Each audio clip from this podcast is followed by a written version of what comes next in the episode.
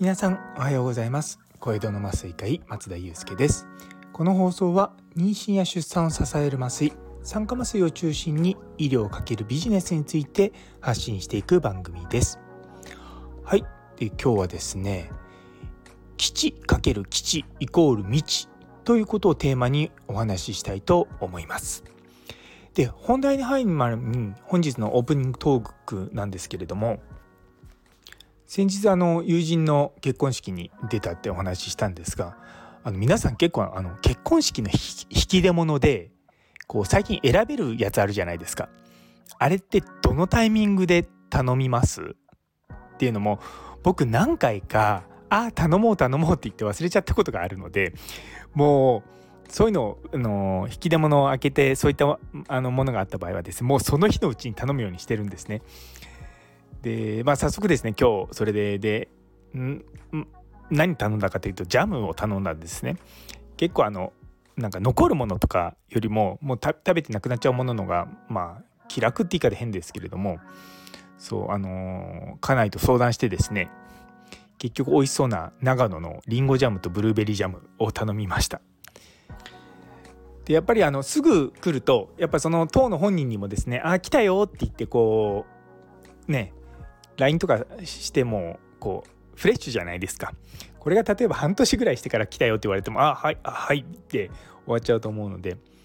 ね、あの、皆さん忘れないようにさっさとね、頼んだ方がいいのかなと思っております。で、あの、本日のお題である、基地×基地イコール未知っていうのををお話ししようと思うんですけども、もうこれってどこでも言ってることかもしれないんですけども、やっぱりこう、新しいアイディアって知ってるものの中から生まれるわけですよ。で完全なオリジナルなんてものはほぼほぼほぼないわけですね。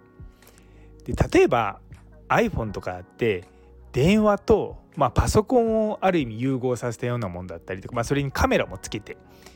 で、まあ、そこからさらにテクノロジーが進んでいってあの撮った写真をそのまま SNS に投稿できるみたいなことになってきて、まあ、いわゆるイノベーションですよね。そういったものっていうのは基本的にすでに僕らが知ってるものと同士をですね組み合わせて生まれてくるんですね。で結構新しいアイディアとかそのいろんなまあこう時代をこう先取るようなものっていうのはえこれとこれの組み合わせみたいなのが多いわけですよ。まあ例えばあのお菓子とかで言うと塩キャラメルって今じゃもう当たり前のようにこう感じますけども一昔前は塩ってしょっぱいじゃないですか。でキャラメルって甘いじゃないですか。でその2つを組み合わせるとこう無限ループに入るってことをやっぱりこう発見したのってすごいと思うんですよね。でもそれも多分組み合わせとして昔から多分あったんだと思うんですよ。あのロイズの何ポテトチップスにチョコレートが乗っかってるやつとかもものとしてはあるけれどもあれをまあ塩チョコレートって言い方しませんけれどもやっぱり甘いものとしょっぱいものっていう組み合わせは、まあ、ある意味強いんだなってことはみんななんとなく分かってたのをやっぱ塩キャラメルってあの言葉がすっごく僕は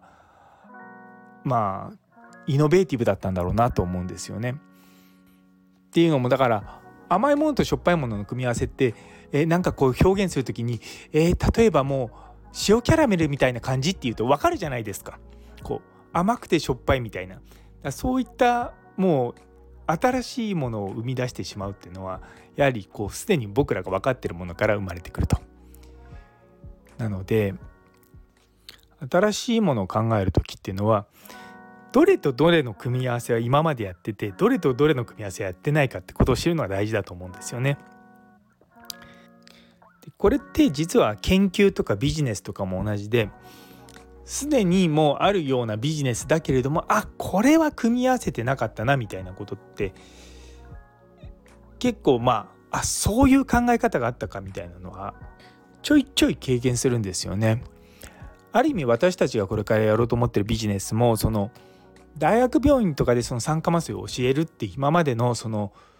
僕らがやってきたことをまあ、現場に届けるっていうことって今までまあなかなかみんなできなかったんですよね。もうもちろんその自分の知ってるクリニックに行って教えたりとかしててももうそれって結局自分が関われるのっていうのは一つ二つの施設しかないわけですよ。なんで僕らとしてはそれをもっともっと広げてってそれをまあ1人が10個見れれば例えば3人でやれば30施設見れるわけじゃないですか、まあ、そうやって広がっていくことによって日本全体的にこう良くなっていくっていうような、まあ、ビジネスモデルではあるんですね。まあ、それはもちろん、ま、課題もたくさんありますしいろんなとこでいろんな問題もある中でそこにいるその開業の先生方と一緒にパートナーとなってあの作り上げていくっていうようなことっていうのは多分今までやってるとこ少ないんですよね。全くゼロではないと思うんですけれどもあとはやっぱりそれをあえてその僕らがその大学にいるいながらやるっていうところもまあ新しいスタイルなのかなとも思うんですよね。言ってみれば例えば私がもう仕事辞めてもうそっちの方の企業にフルコミットしますって言ってそれでうまくいったとしてもまあそれあなたは仕事を辞めてそっちにフルコミットしたからうまくいったんですよねって言われるわけですよ。でもそうするとロールモデルとしてはちょっといまいちなんですよね。なんでそうならないようにやっぱり僕はそのまあ、下の世代の人たちにもいや別に大学にいてもそういった起業とかをしながら経済的にもその臨床的にもその業界的にもうまくいくっていうモデルを作っていきたいなっていうのが一つあるのでまあそういったですね若干茨な道をですね歩み始めております。いや今やってるこういった放送をまあ2年後3年後場合によってね10年後とかに聞いてどうなってるのかなって思うのがですねちょっと今からワクワクしてます。というところで、えー、最後まで聞いてくださってありがとうございます。この放送を気に入ってくださったらいいねコメントチャンネル登録の方よろしくお願いいたします